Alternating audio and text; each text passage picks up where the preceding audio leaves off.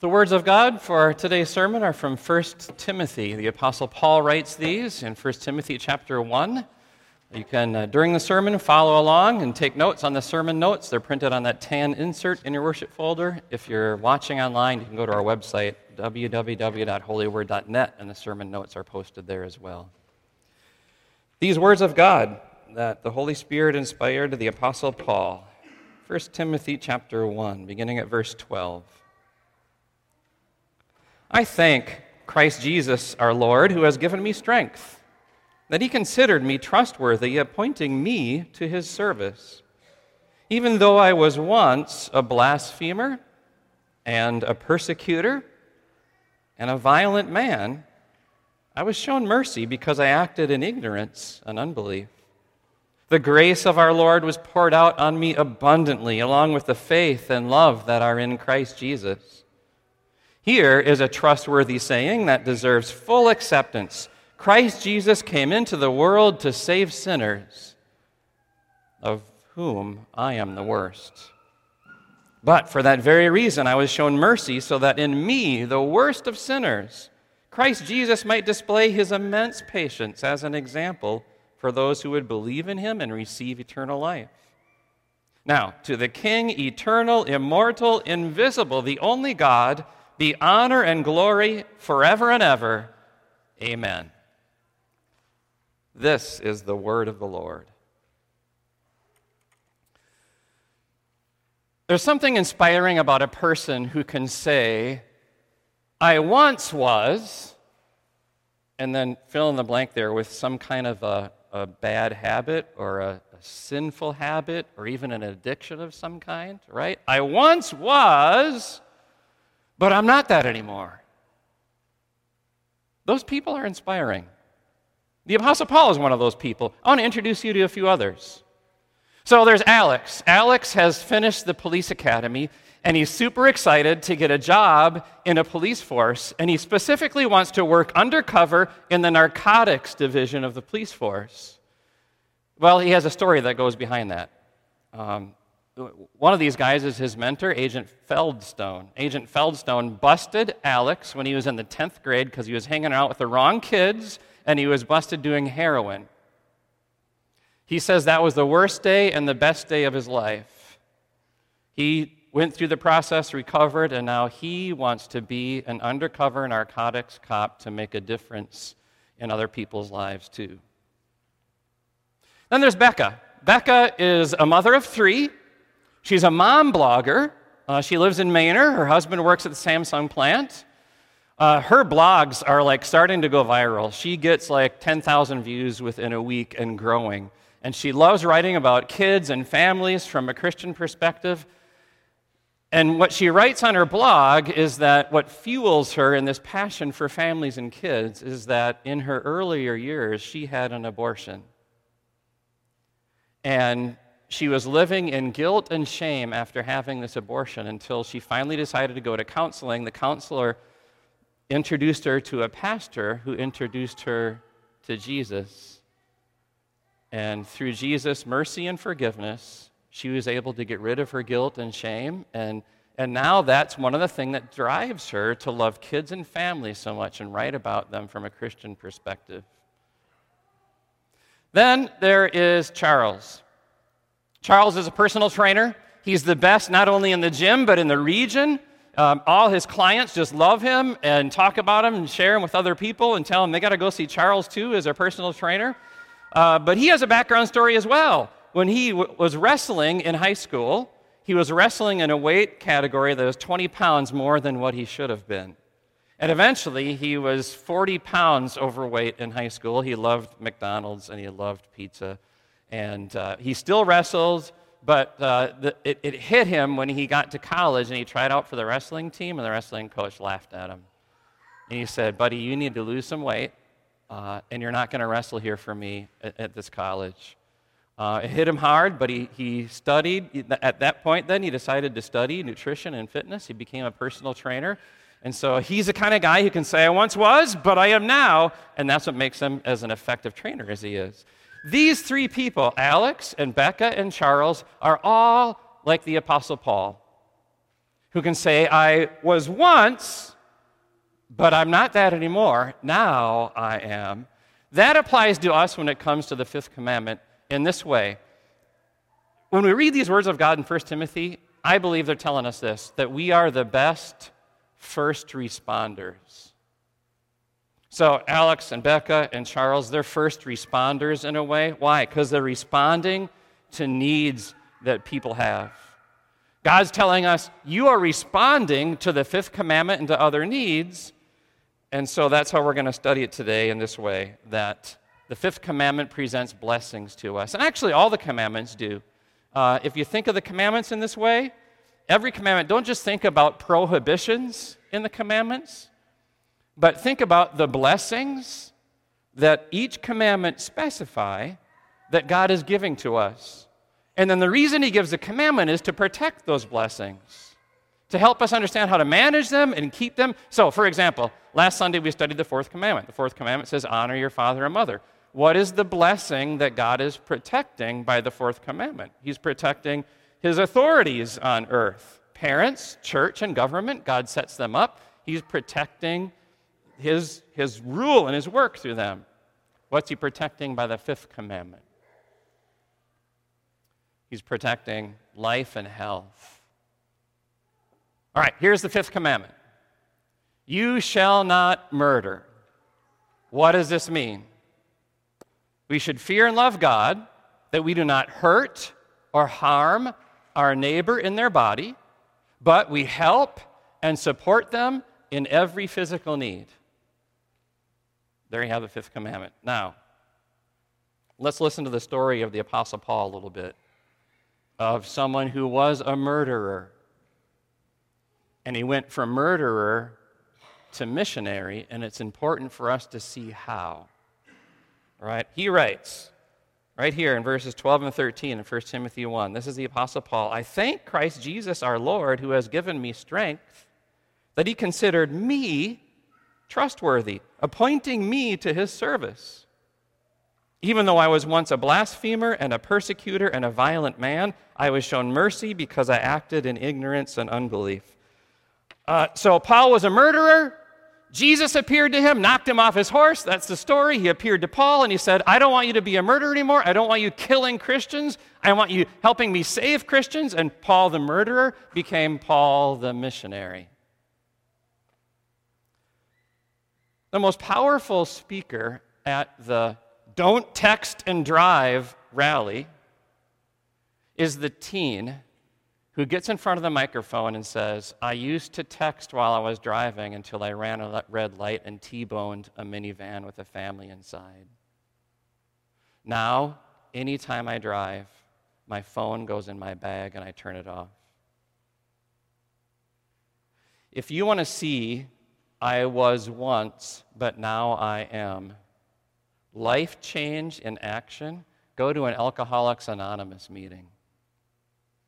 And there you're going to hear from a guy like Jim, formerly a company manager, who lost his job, his career, his marriage, his family, and his wealth because he had an alcohol problem.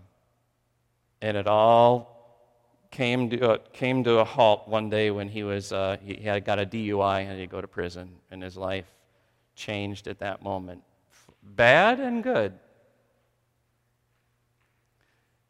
How about Paul and his story? Here he is telling us I was once a murderer, a blasphemer. I mocked God. I, I hunted and killed Christians. I persecuted them. But I'm not that anymore. And why is Paul not that anymore? Verse 14 The grace of our Lord was poured out on me abundantly, along with the faith and love that are in Christ Jesus. I think there's some really important pieces of these early verses of this section of Scripture, and let's not miss them. First of all, Paul says, I was shown mercy. Grace is getting what we don't deserve. Mercy is not getting what we do deserve. So, Paul was persecuting and killing Christians. What did he deserve from God? Paul deserved to be killed by God, to be hunted down, persecuted by God himself, and for Paul to be killed. That's what he deserved. Did he get that? No, he got the opposite of what he deserved. God showed him mercy. God not only let him live, but gave him a new life. That's mercy. All right? Paul also says this in this section uh, I acted in ignorance and unbelief. He actually says, I was shown mercy because I acted in ignorance and unbelief. Pay attention to that. Paul, why were you given mercy by God? Because I'm such a terrible sinner. Yeah. Right? This is how God's grace and mercy works.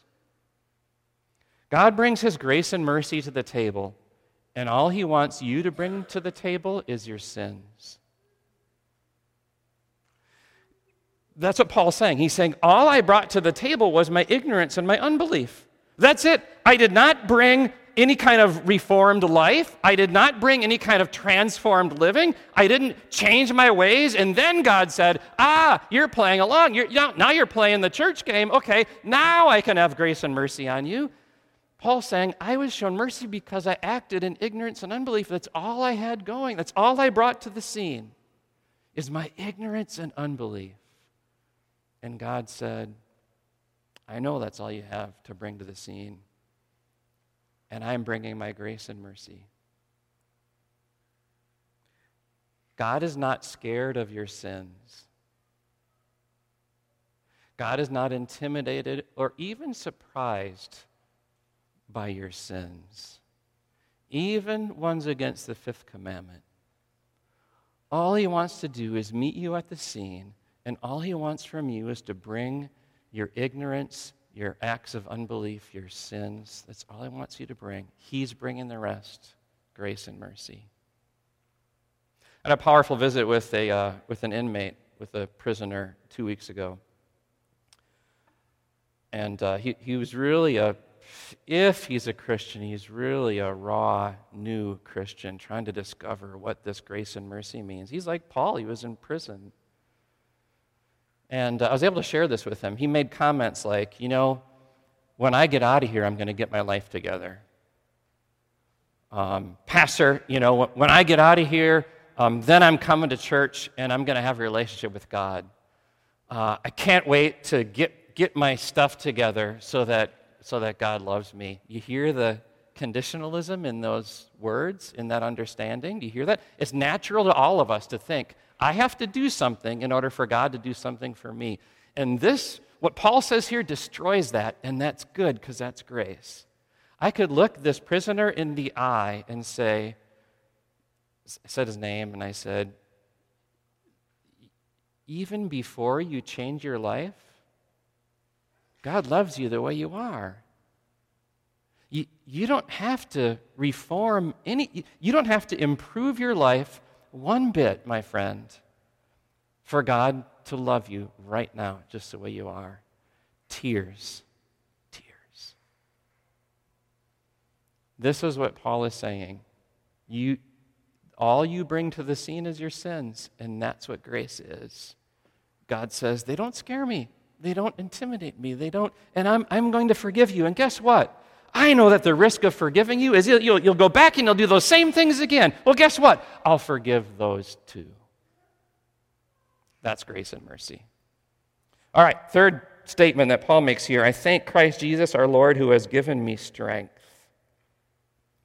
Christ, Jesus, our Lord, uh, uh one name and two titles of our Savior. Jesus is his name, Christ and Lord are his titles. It's like, it's like Paul's giving his, his um, Jesus LinkedIn profile or a business card and saying, You got to see this guy.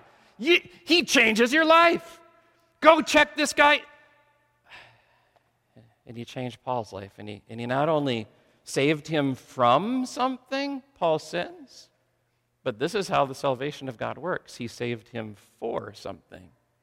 He had a purpose for him. He has given me strength, Paul says, to now not just not be a murderer, but to be the best missionary of all time and write half of the New Testament. um, where are you weak? Where have you tried to change bad habits and not succeeded? How do you feel overwhelmed? What, what haven't, what goal of being a Christian haven't you been able to meet quite yet? What sin, if there is any sin, what sin can make you stumble in a way that others aren't as tempted eh, to sin like that, but you are? Jesus says, not only, I forgive you, but I am your strength. Your strength is coming from the outside, not from the inside. Because of these words, I thank Christ Jesus, our Lord, who has given me strength. By the grace and the mercy and the strength of Jesus, you can say, I was once, but now I am. So let's talk turkey. Um, let me give you a list of sins against the fifth commandment. We got to be specific here. Um, and it can be a little ugly, but we got to be real and, and face up to these. Here we go murder. But as the Bible presents murder and what goes along with that, there's when God's protecting his gift of, of life and health, it's not just killing someone that's going to get you in trouble. Uh, so, murder, it could be physically harming someone, even though you don't kill them, is put in the same category by Jesus and by the rest of scriptures. It could be even recklessly endangering someone else's life, even though you don't touch them or harm them physically. Abortion, unnecessarily ending someone's life who is near death, but God hasn't brought them to death yet. We call that euthanasia. Suicide. Then, not just uh, life issues, but health issues which impact life. Improper eating, immodest, imbalanced drinking,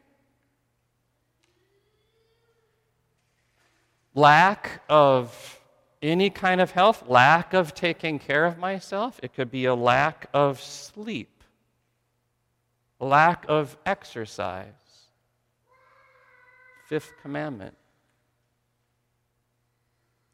Treating or harming my body in some way that doesn't take care of the gift of health that God has given me. And finally, sins of the heart that fall under the fifth commandment anger and hate. There's the package. I fall in there somewhere, and I know you do too. So now what? Now that we find this fifth commandment, let's say with Paul Christ Jesus came into the world to save sinners, of whom I am the worst. Before we get to the I part, I want to talk about the world part. Christ Jesus came into this world. What kind of world is this? If you lived on a different planet, would you really come here? Our murder rate is skyrocketing. We're terrorizing and killing each others as neighboring countries and cultures. There's gang fights and gang wars. Three year olds know how to use guns and use them improperly. I mean, our, the soil of this planet is stained with our blood. Abortions, suicides going up, unjust wars. angry people who road rage. We want our own way and we don't get it and we feel entitled to get off and hurt people. I, if I lived on Mars, I don't think I'd come here. So, why did Jesus come here? Jesus came to a planet filled with all those things, the soil of which was stained with blood, and Jesus said, I want to go there. Really? Why would he do that? To our planet, Jesus, you come? Yeah, I want to go there because I want to be one of the ones who is murdered. I want you, people of the earth, to kill me too. Christ Jesus came into this world to save sinners, of whom I am the worst. He came to me, to this heart that has been too filled with hate, to this life filled with past sins against the fifth commandment. He came to this, even this, even me. There's this powerful parable that, uh, that Jesus once told. Uh, uh, the setup of the is this there's, there's landowner, and this landowner uh, buys a vineyard, and then he he rents his vineyard out to some farmers. He wants them to farm it, to take care of the grapes, and at some point he's going to collect his rent. The time comes for the landowner to collect rent from the farmers. All right, now here's what Jesus says in this parable The farmers seized his servants. They beat one, they killed another, they stoned a third. Then he sent other servants to them, more than the first time and the tenants treated them the same way. Last of all, he sent his son to them. They'll respect my son, he said. But when the farmers saw the son, they said to each other, This is the heir. Come, let's kill him and take his inheritance. So they took him and threw him out of the vineyard and killed him. What kind of father would send his son to collect rent from a group of thugs with blood dripping from their hands? I wouldn't do that to my son. You wouldn't do it to yours. But only a father whose reckless love for sinners will stop at nothing to save us. God sent his son to be murdered by a bunch of murderers on this planet so that by, by his death, by, by making the payment for our sins against the fifth commandment, he could save us and to forgive us. Uh, how could God possibly love me? Verse 16. Let's finish with this verse. Paul writes, I was shown mercy so that in me, the worst of sinners, Christ Jesus might display his immense patience as an example for those who would believe in him and receive eternal life.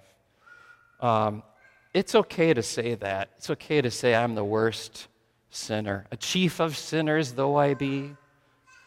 It's actually good to say that because the only kind of person who's going to say that is the person who's secure and by faith has accepted by faith the true grace, mercy, and forgiveness that Jesus can provide, then you're brave enough to say something like that, to approach God saying, I'm, I'm the worst of sinners, but I once was. Now I am. And your life is changed like Paul's was by the grace of God. Don't be afraid to say you're a sinner. Don't be afraid to show up at the scene and that's all that you have. That's how Jesus wants to meet you, and that's when he does his best work. 30 years ago, there was a, a Brazilian prison owned by the government, and they turned this prison over to, to a group that had Christian principles. And they ran the prison by these Christian principles love God, love each other. There, uh, it ended up that there were only two full time employees in this prison, and the rest of the work of the prison was done by 730 inmates.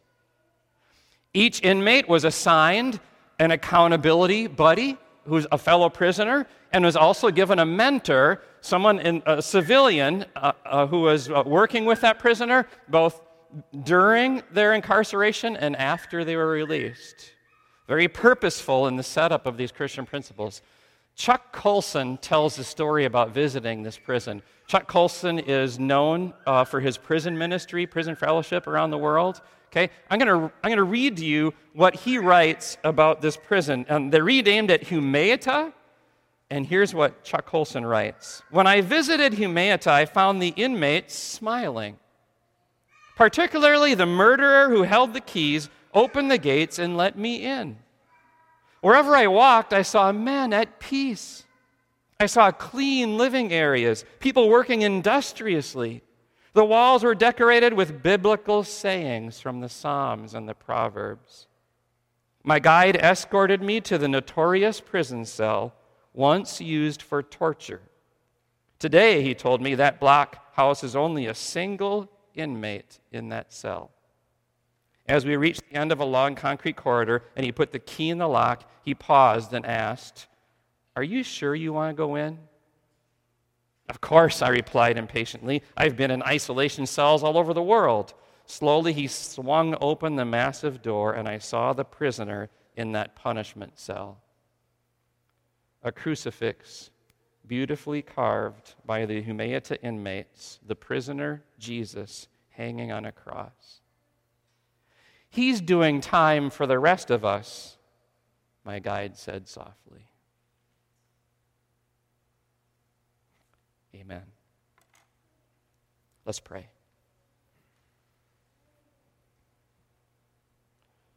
Jesus, the worst of murderers, murdered you when our world executed you on the cross. That made you the best of Saviors. As you walked onto the scene with nothing but your grace and mercy and then saved us. Thanks for the inspiration and the words of the Apostle Paul today as they teach us about your grace and your mercy. May every person here today, Lord, may every heart, by faith, know your full and free forgiveness. And, and may there be a person who walks out of these doors today who has struggled with a sin against the fifth commandment, and, and may they be freed from that sin in full forgiveness and grace and mercy, so that they once were and now they are saved by you, righteous and holy by your grace. Move us in our lives, Lord, then to inspire others that they might see you in us and that they might believe too and receive eternal life. In Jesus' name, amen.